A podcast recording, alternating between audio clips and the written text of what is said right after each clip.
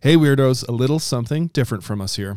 We are not known for mixing it up too much here on the pod. Weird Religion is a passion project, you might say. So we are uncompromising. We do quality control. Because, you know, we're artists. yes, we are.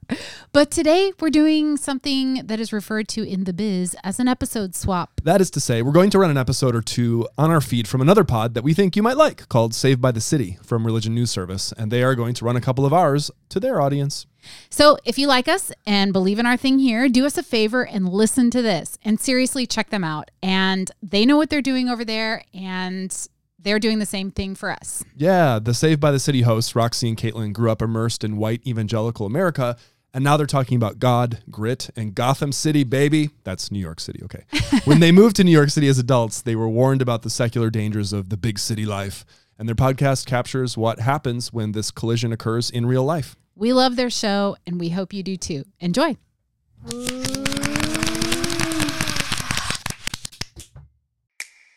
Roxy, New York is always beautiful this time of year. Oh no. Are we doing this again? Don't act like you didn't enjoy last year's Halloween episode. It's always a blast to chat with Tyler Huckaboo. I mean, Tyler Huckabee. Well, Whatever. From now until the end of October, I would like to be called Katelyn Booty, and I will call you Roxy Stone. Stone Cold Dead Corpse. Yeah. Let's keep workshopping that. From Religion News Service, this is Saved by the City, a podcast from two single Christian women ghost busting into the spooky spirit of the season. I'm Roxy Stone. And I'm Katelyn Booty.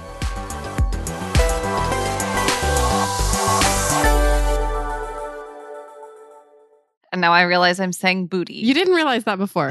no, nope. I just saw it spelled out, and in my mind it was boo hyphen t. But now that I'm saying it, it's like Katelyn Buttskers. I just don't even know. Pivoting. Okay, don't call me Katelyn Booty. I am already calling you that in the head forever. What is the most fun you have ever had being scared? Ooh.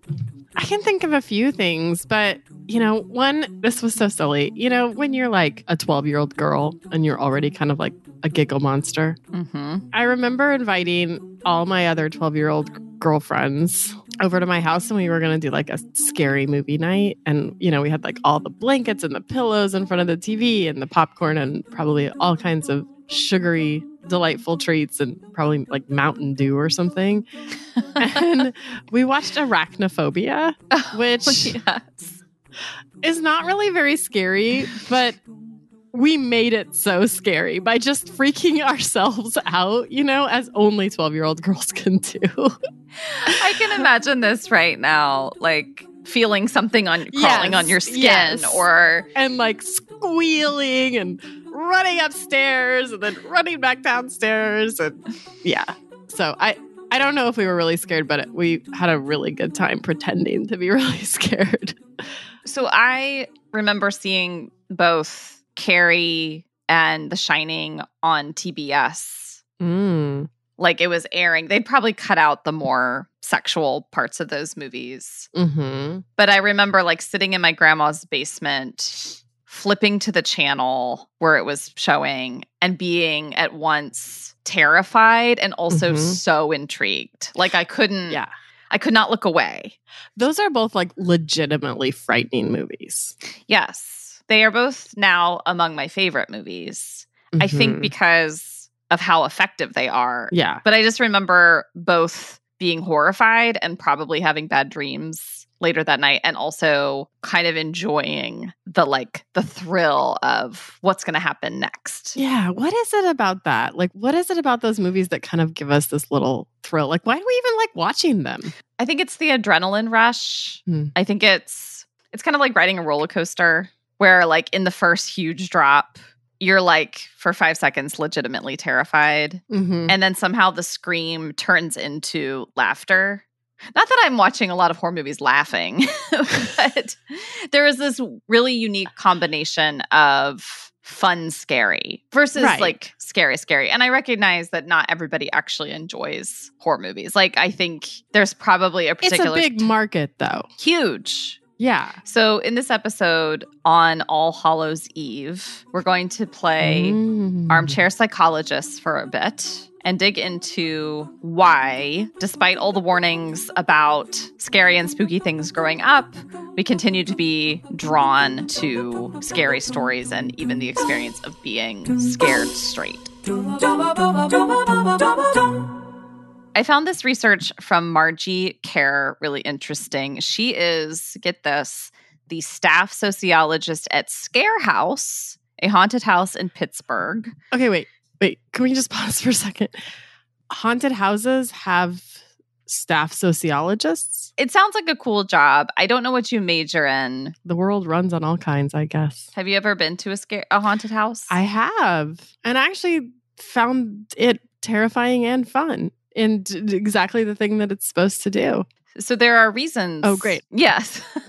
According to Margee Kerr, She would know. she talks about the flight or fight response when we are in a place where we feel threatened. You know, we have this rush of adrenaline. Our body goes into gear to either run away or fight back. And in the midst of that, we have this huge rush of dopamine. So Mhm. even as we're like, our bodies are tensing up, we're screaming, it feels good. Like our brain likes the feeling. There's a sense of having confidence when it's over Oh, which I totally relate to this sense of like, I just did this hard, scary thing. And now that it's over, there's this huge rush. Like, I survived. I survived. Scare House 2021. she also talks about our fascination with things and beings that defy the laws of nature. And this is actually Mm. true across time and cultures. Like, every cultural tradition has some vision of like a monster or a being who is evil. Mhm. And we are fascinated by them in part because they are unlike us. They like speak to this, really, they speak to this, des- they speak to our obsession over death. Mm. But I also think there's like an aspect of fear of our own corruption or our own sin nature. If we want to get Mm. religious about it, like across time and culture, there have been these creatures, these devils um, Mhm. that get created. I think it's in part like we need something to hang the horrors that we've seen humans do on and say, the devil made me do it, you know, or Mhm.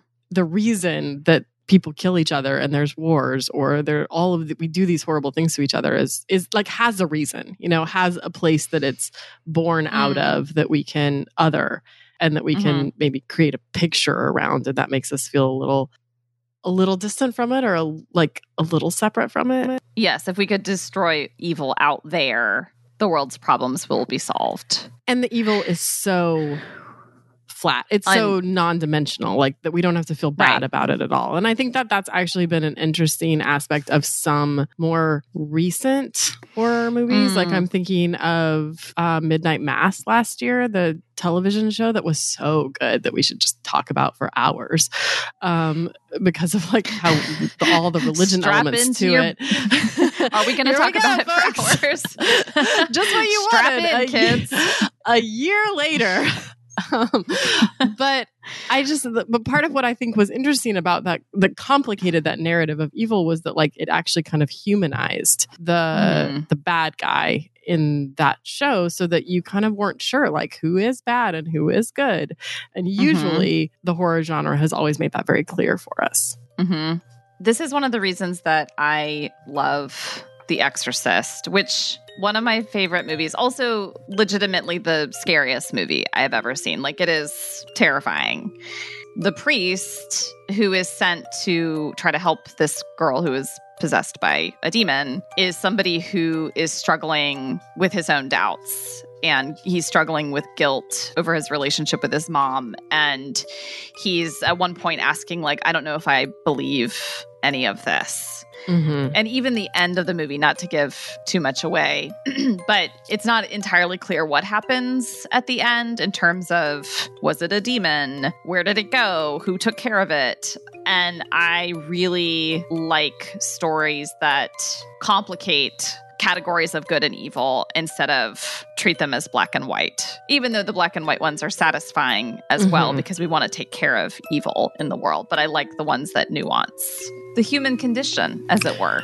Nuance.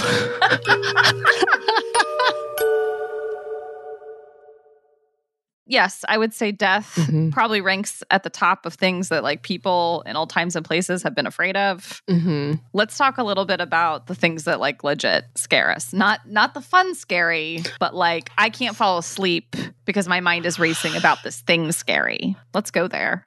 I fear reaching a specific age where I will have lost my mental faculties, but Mm. be alive but really not be able to remember anything or enjoy anything or or also getting to an age where physically I am relegated to a chair Yeah. and probably to watching Jeopardy for the rest of my life.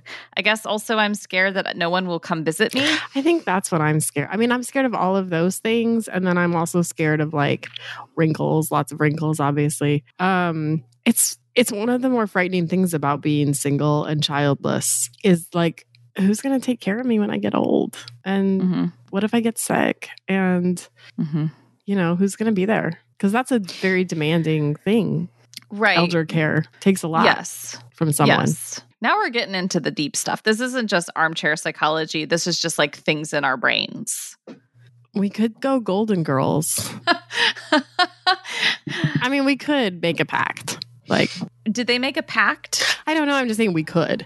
Like, like yes, they joined forces and Yeah, did life I mean, yeah, they did life together, like an intentional community. Oh, cult. That's a scary thing. That's the scariest of them all. Yeah, they can be, especially when Well- uh, when depicted by Hollywood. True. But cult is kind of a slippery thing to define. So Yes, we are going to get into the fascinating, somewhat scary, slippery nature of cults with our guest today. Sam Kestenbaum has spent his journalistic career studying all sorts of people who are drawn to the supernatural. Sam is a religion reporter who has written about vampires, TikTok healers, QAnon devotees, and groups with some definite culty vibes. I'm interested, I think, like a lot of us, in the peculiar, in the things that make us do a double take. And I think that a lot of uh, American religious groups also are into the peculiar and do peculiar things in order to uh, get our attention. Our conversation with Sam about cults, what they are, and why so many of us find them fascinating is coming up just after the break. Religion News Service is an independent, award winning source of global reporting on religion, spirituality, culture, and ethics. From Wiccans to white nationalism to digital worship, RNS covers it all. And if you like what we're doing at Saved by the City, let us know. Throw us a rating or a review. It goes a long way toward helping get the word out about the show. We have a new review. Hmm. She says, I have binged SBTC and have finally caught up to the weekly podcasts. As a fellow elder millennial who moved to SoCal from the Bible Belt at 25, Katelyn and Roxy put words to so many of my experiences. Love this podcast. Hey, that warms my stone cold dead bones. You can also email us at sbtcpodcast at religionnews.com. We want to hear from you. When I was in college, my parents were convinced that I was part of a cult. Oh my gosh. They were very concerned. It was really just a young adult college ministry, but You're like, we're just really intense about things.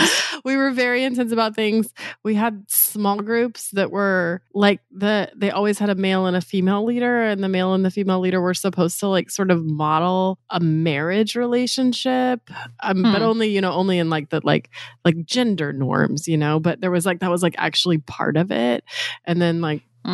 Uh, and then we we were together all of the time but actually i've gone back i'm not going to say what this organization was but i've gone back and like look, like looked at their wikipedia page and there's like there's so many articles that are basically like is this a cult and they're like and then they're like all these warnings about this particular Mhm. group and the ways that they like Mhm. all these accusations of like brainwashing or like grooming, not in like the way that we talk about grooming right now with kids, but like grooming Mhm. people for like women for like a certain kind of marriage and like having kids and homeschooling and all of the stuff. And, I, Mhm. and I look back and I'm like, man, I really am glad I got out of that quickly. yes. Whether or not it met the formal criteria of a cult, you can look back and say, I am no longer in that. And I'm glad. I can see some concerning patterns within that Yes. organization that I'm. So this raises an interesting tension that we'll tease out with our guest today. But basically, when is it okay to call an organization a cult? Mm, As religion reporters at RNS, I imagine you try to avoid that word. yeah, I mean, pretty much it is a no no to use the word Mm. cult to describe a specific group. You know, you could talk about like a movie cult, a fictional Mhm. cult, but it's, it's definitely a no no to use it to describe an existing group. Is it a no no to describe a former group like the Jonestown group? Mm. with I'm just wondering is there That's a is there some question. Not point sure. in which we can look back and say the people and like legitimately call it that. well there are there are people who study fringe religious movements and there are telltale signs Steve Eichel is a psychologist who is also the president of the International Cultic Studies Association. He, so many jobs I didn't know existed until this episode. yes. So Steve Eichel offers six criteria for identifying whether you or someone you love is in a cult. okay. I'm going to read them hmm and I want you later, if you're willing, to reflect on whether these criteria matched the young adult group that you were in. Okay. All right. Okay. Number one, he says, beware of any kind of pressure, especially any kind of pressure to make a quick decision about becoming involved in an intense activity. Mm. hmm So I guess this would be different from just like an invitation. There would be a real like social and verbal. Like an altar call? well, that's a that's an interesting and tricky point you just made. Next, he says, Be wary of any leader who proclaims him or herself as having special powers or special insight, and someone who claims to be divine in and of themselves. hmm I assume your leaders knew better than to describe themselves as having divine powers. Yeah.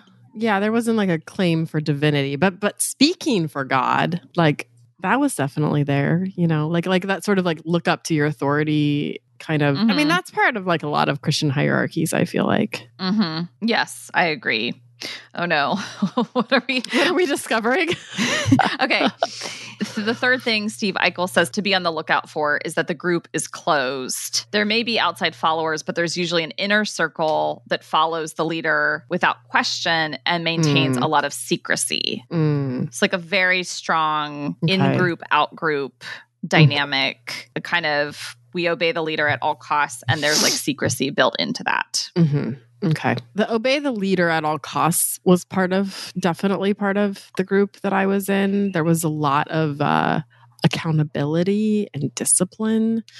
Um, But but wouldn't a lot of Christians just say like, well, yeah, that's just part of what we're doing. yeah, but I mean, it was, it was, you know, I think it was, it was more extreme than I've ever experienced anywhere else, you know, where there was Mhm. very much like a sense of like a central authority Mhm. but not so much the like in group out group or like the group was closed I, that's what it, there wasn't like a, there wasn't that sense of like it's closed you know um Hmm. so The group, next thing to look out for the group uses deceptive means to recruit new members. And then once they recruit new members, they get them into what's essentially thought reform. Like, Mm. we need to change the way that you think about reality, about what we're doing, about God, spirituality. Like, the way that you've thought about it in the past was wrong. We are Right. teaching you in this new way of thinking, right and it's totalizing. well we've talked about that before hmm. i mean this is tricky because i do feel like there was like kind of a like this is a like a rock star rock concert feel to the college ministry you know and so i think that that was like a, an appeal to a lot of college students was like basically like a free Mhm. concert Is it bait and switch? Is it like right bait and offering switch right like offering the free fun thing, but then once you're in, you realize there are all these strings steps yeah to Yeah, yeah. Okay, number five. Cults also exploit their members, mostly financially. Within the group, they'll exploit them psychologically and sexually as well. So, a kind of using people to get what the leaders want. Mm. Hopefully, that wasn't true. I I don't think so. You know, I mean, I think people gave a lot of money, but I, but you know, I, I, that happens in lots of churches. again, again. what, are, Okay. what are we getting at here? and then finally, final criteria that Steve Eichel offers the idea that if you leave the cult, horrible things will happen. That if you leave, if you decide to go, like all these bad things will Right. happen as a way of keeping you Right. in. Like you will go to hell. But do people say that? I guess some people do. Mm. Some people do. You know, I think we've talked about this before. There is there is this totalizing aspect, and there is this sense of. I remember at that time at some of these rock concerty things. I remember the pastor at one point being like, "Look around you. Fifty percent of you won't be a Christian by the time you're hit forty years old." You know, like those, and, and that- so they were the kind of those scare tactics that Mm. made you feel a little bit like you needed to stay. You know, like or or like Mhm. we were the true believers and like a lot of the people out there that didn't weren't as intense as us or weren't as like on fire or devoted like they were gonna like fall away like chaff there was a kind of future threat of not all of you will make it or not all of you will remain. right And doesn't that just leave you with a sense of fear? yes yeah Like it's not actually an assuring thing. It's like a it's a fear thing. it's, a like fear thing and i think it also what i remember it too is feeling like i had to prove myself then and that Mhm. wasn't like it was like partly prove myself to god but partly prove myself to the leaders at the church you know which probably like generated Mhm. some of those other things that we talked about of feeling like you had to give a lot of yourself or you had to prove a loyalty and so i think Mhm. that that did kind of it, at least in me engender a sense of like a little bit of like probably leftover teacher's pet or something of like i'm not one of those Yes. people you know and i'm going right, to prove that Right. so So in conclusion, maybe your parents were onto something. I don't know if they were onto something and calling it a cult, but they were identifying specific dynamics of like authority and submission and control. yeah that i think That- are dangerous Right, right. Even spooky I, we needed we needed to do that yeah Yes, we did. Today's guest is Sam Kestenbaum, a freelance religion reporter who has written for the New York Times, the Washington Post, and many other outlets including rns about fringe and fascinating religious groups. Hey, Sam. hey sam Hey guys. What got you into religion reporting, but even more so like reporting on sort of maybe more fringe religious groups? I mean, it's a pretty a pretty simple answer.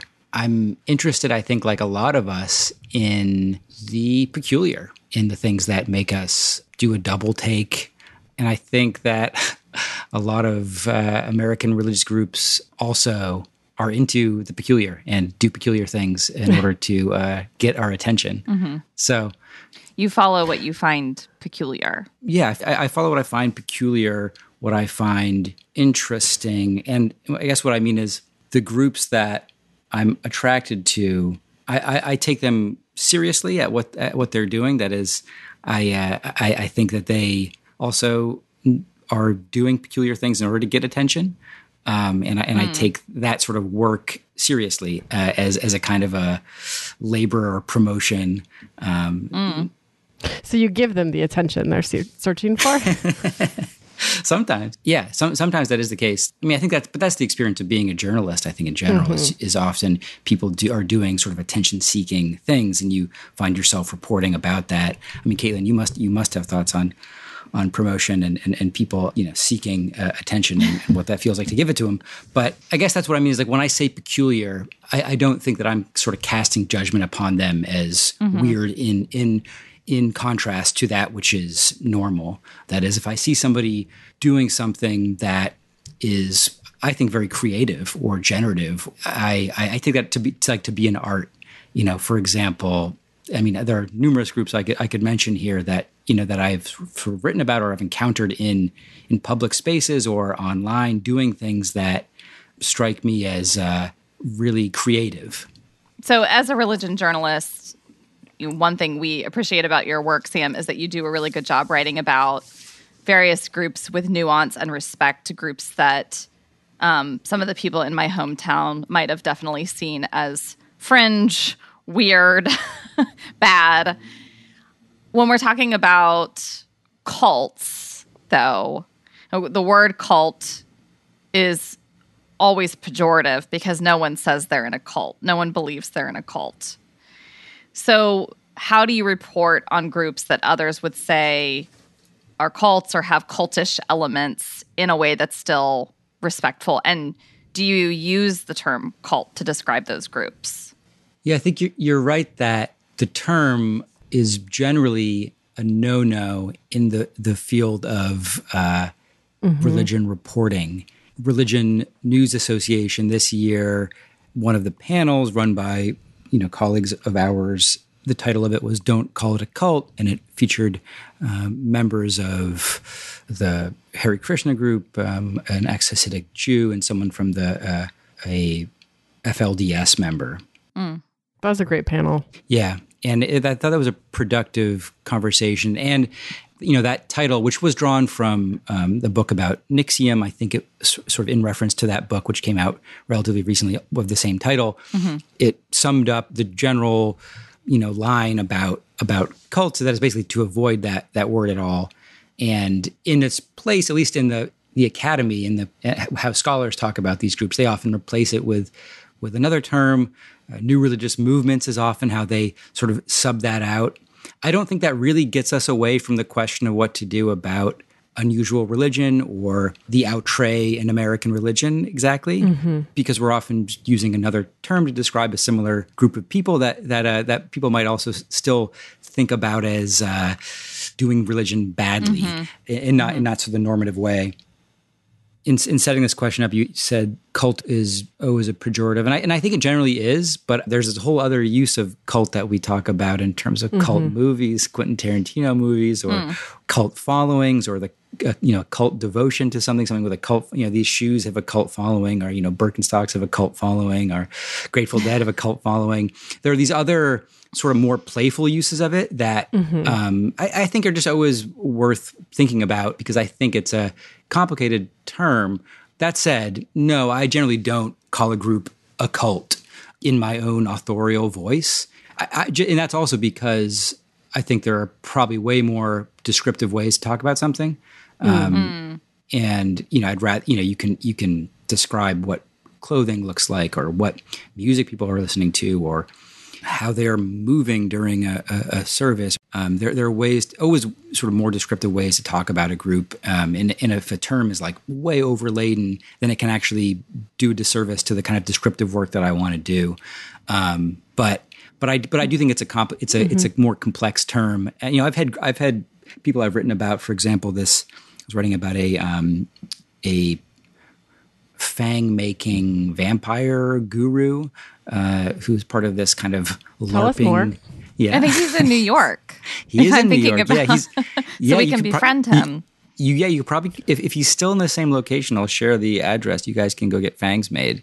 Um, I I would really like some fangs. so okay, so so so he so he makes these fangs out of a little storefront, and he has a group of like a vampire gang or family of vampires who dress up like vampires, conduct ceremonies. So it's a mix of kind of LARPing, dress up, and mm-hmm. alt spirituality. Do they drink blood?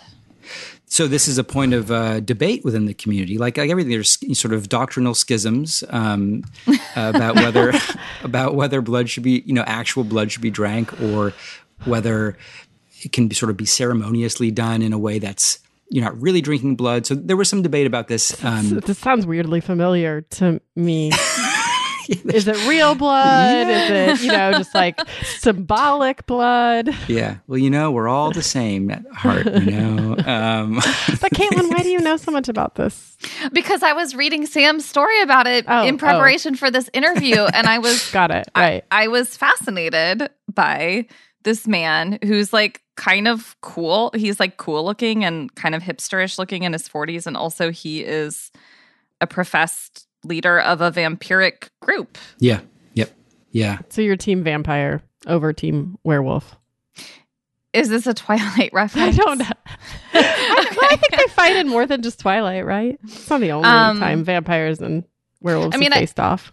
yeah, I think vampires on the whole have more like you mentioned LARPing, Sam. They they have a more like costume fun. Yeah. Right. Anne Rice didn't do a werewolf movie. Right. Mm-hmm. They are not as vaunted a or less romantic a figure, it would seem. Yes. Mm-hmm. So if you were to say you're team vampire, I would sort of understand. But um, uh, and all this sort of stuff is like I think appealing to the people who get involved in at least that sort of vampire vampiric group is that they are they're they're reading Anne Rice, they're watching Twilight, they're they are consuming all the same things we're consuming about these um, stories, and in that case, they're they're going further in their in their interest. I would say, uh, in, in going from a sort of casual fandom to something a little more. And getting fangs made and dressing up like vampires. And the, the leader of this group, his name is Father Sebastian. That's what he goes by. His his real name is Todd, and he um, and, and- so so I'm sitting there in the in the back room with him, and he's fitting fangs on people. He's putting them on, and they say a little like mantra or they recite something after they've been fitted with fangs, expressing their devotion to the vampire life to him. And so he would this would all be kind of done with a wink. He might say, "Well, yeah, you know, I'm." You know, my, you know, so people ask me if I'm a cult leader, and I say, yeah, or, you know, this is like a hmm. cult. I'm creating culture. It's like a cult. Um, hmm. so he would clever. play with these things in in a way that, to me, I think was perceptive of mm-hmm. the sort of push pull, the scary factor, the allure of the cult in in our like popular imagination. So mm-hmm. I give him credit, and I similarly see that kind of fluency with with the term, with the negative and the positive of the term in some of these groups that might be playing with that. There's like a self awareness. Exactly. Yeah. Mm-hmm. So speaking of drinking blood, eating flesh, wearing elaborate costumes, there is an old joke that religion is just a cult plus time. So is this true? As Christians, are Katelyn and I just part of like a latecomers to like a really old cult? Not the oldest, but you know, But with some pretty peculiar customs, really. right. And early Christians were kind of derided as these very strange people who got together and uh, allegedly, you know, drank blood.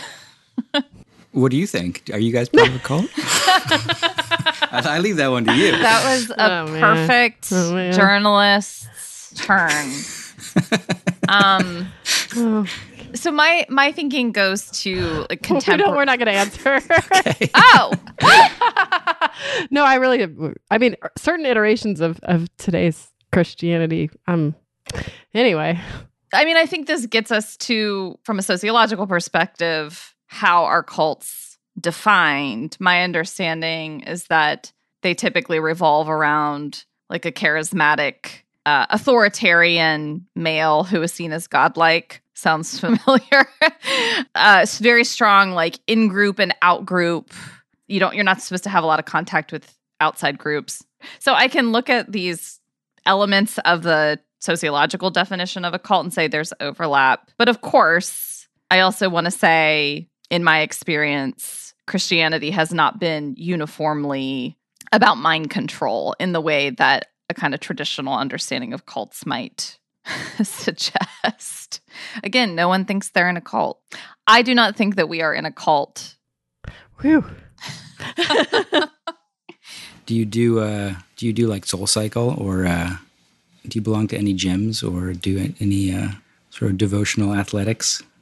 I personally do not. I mean, I'll go to a spin class, but I hate it, and I hate the instructor, and I don't want Do they be dim there. the lights and spin or is that Yes. they do. Okay. Well, if they're dimming lights, that's religion, right? If the lights are dimmed then uh, That's well, the marker. some of the language that they use is like, you know, release your inner spirit and find your purpose, and we're all in this Yeah. together. And I'm not, I don't, I'm like, I think this is relatively benign. Like, I, I'm not going to sign my life over to this gym I mean, instructor, I mean, but yeah, I mean, even those like, I mean, the these criteria might fit a lot of other things, such as, um, you know, for example, military, fraternity, a lot of other groups that basically socialize us in or socialize people in restrictive ways. So mm-hmm. it it uh it, it, just becomes tricky uh, in terms of like mm-hmm. real pat definitions of, of, of how do we determine whether something checks you know this many boxes. They are then put in the in the, in the cult corner. Um, mm-hmm. It varies, and and that might not be totally universally applicable. Mm-hmm. I was thinking as you were speaking, like we're in a bit of a weird moment where like you've got QAnon, you've got like mm-hmm. a new satanic panic kind of happening, you've got like anti vaxxer stuff, uh-huh. all these kind of conspiracies that are interwoven and all of that. Like, are we at a, you know, again, we're sort of tiptoeing around like, are those cults or not cults? But they're all sort of like, a, like feeding on something. Do you think we're in a moment that people are like more susceptible to these kinds of conspiratorial cult like groups? Yeah. I mean, you know, Q- QAnon is, is one of these really interesting ones to me um, mm-hmm. for, for a number of reasons. And, you know, in part, because I think it really it is both an inheritor of the satanic panic um, concern about cabals of groups that prey upon children in our midst. Not exactly QAnon, but I recently did a, a bunch of reporting on this Reawaken America tour, which is headlined by Michael Flynn and has mm-hmm. all sorts of characters from the MAGA world. And QAnon is in the groundwater at these at these events. And they include a ton of rituals and stuff. Yeah, too. yeah. No, I mean they are religious events. I mean they're, they're often spoken about as as Christian yeah. nationalist events and and mm-hmm. uh, spiritual warfare. And it's a very the tours they're they're moving through Pentecostal churches and and charismatic prophets are on stage and so forth. But you know, in the state in the, in the crowd there, people will have QAnon T-shirts and will have read a lot of QAnon literature or watched QAnon prophets and, and QAnon stuff is is teased at from the stage. So they're not full on QAnon mm-hmm. events, but they're QAnon ish. And the reason I bring this up is QAnon is sometimes spoken about as as, as a as a cult, as something that has mm-hmm.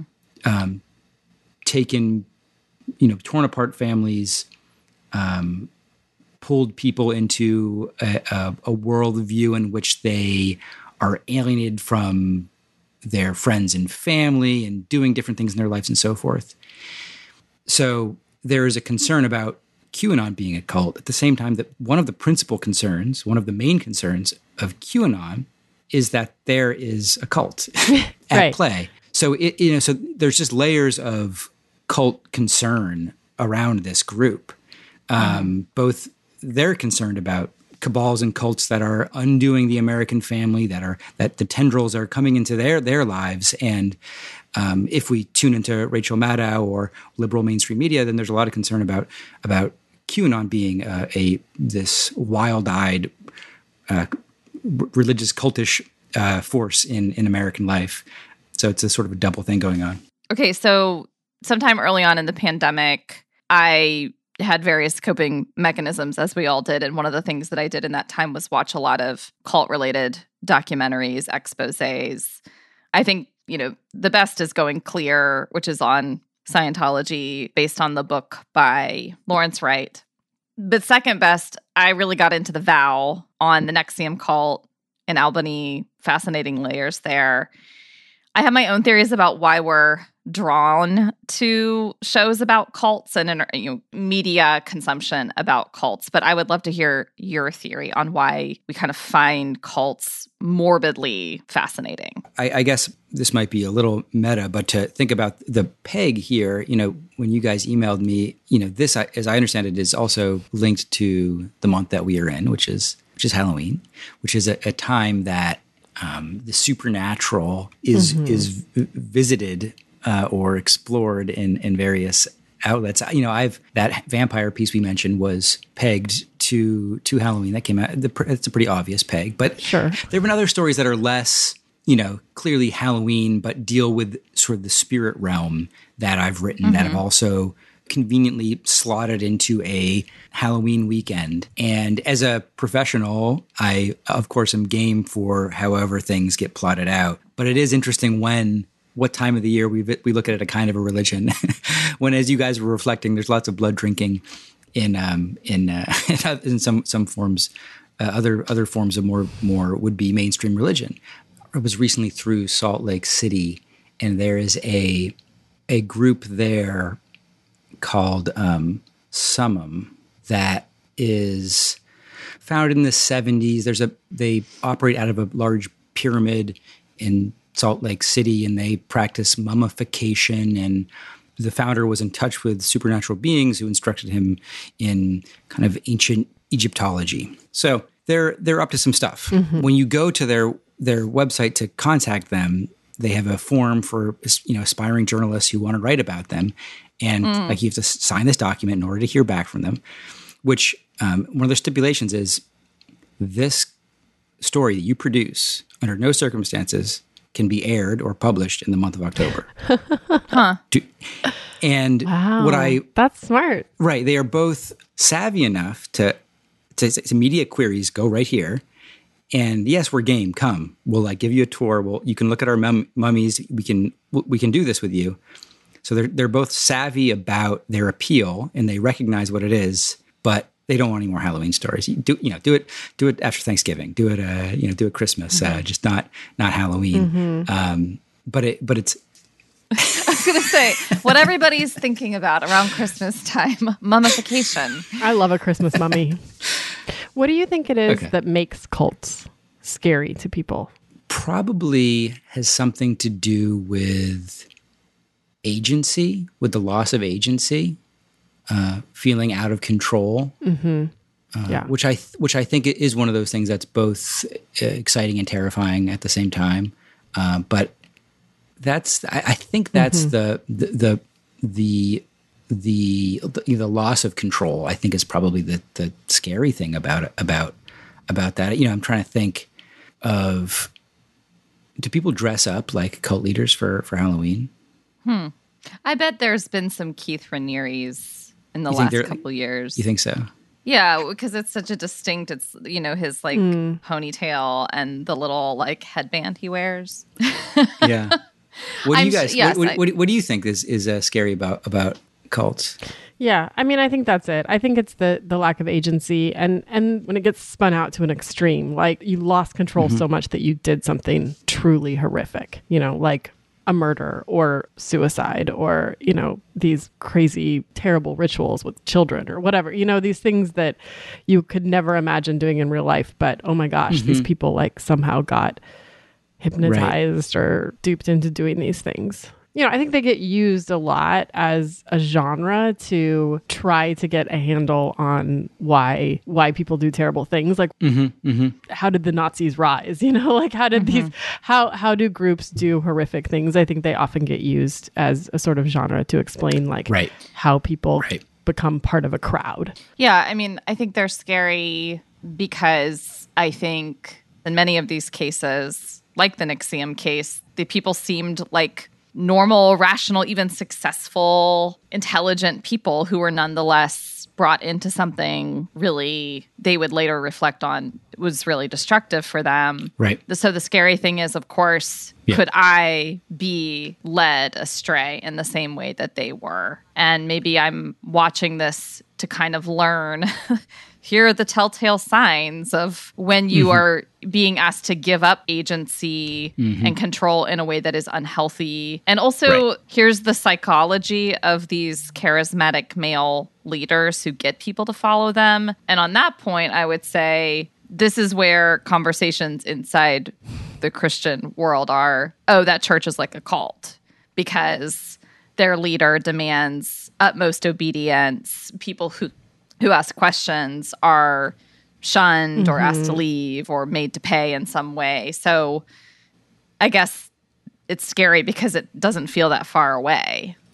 Right. Yeah. Can, yeah. No. This. This. The idea that in consuming cult podcasts and cult docu series, and uh, part of it is like news you can use or uh, cautionary tale about what happens when something goes too far. That you know, that's interesting to me. I think that's right. Thank you for joining us for one of the more curious conversations we've had on Saved by the City. And we can tell you're a journalist and you asked very good questions in response to our questions. Counter questions. That's mean. Sorry, guys. We're not used to that. Yes, thank you so much for joining us. We really appreciate it. All right. Thanks, guys. Saved by the City is a religion news service production. The producer is Jay Woodward, and the consulting editor is Paul O'Donnell.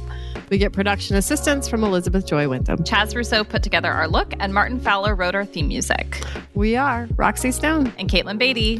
Thanks for listening. listening.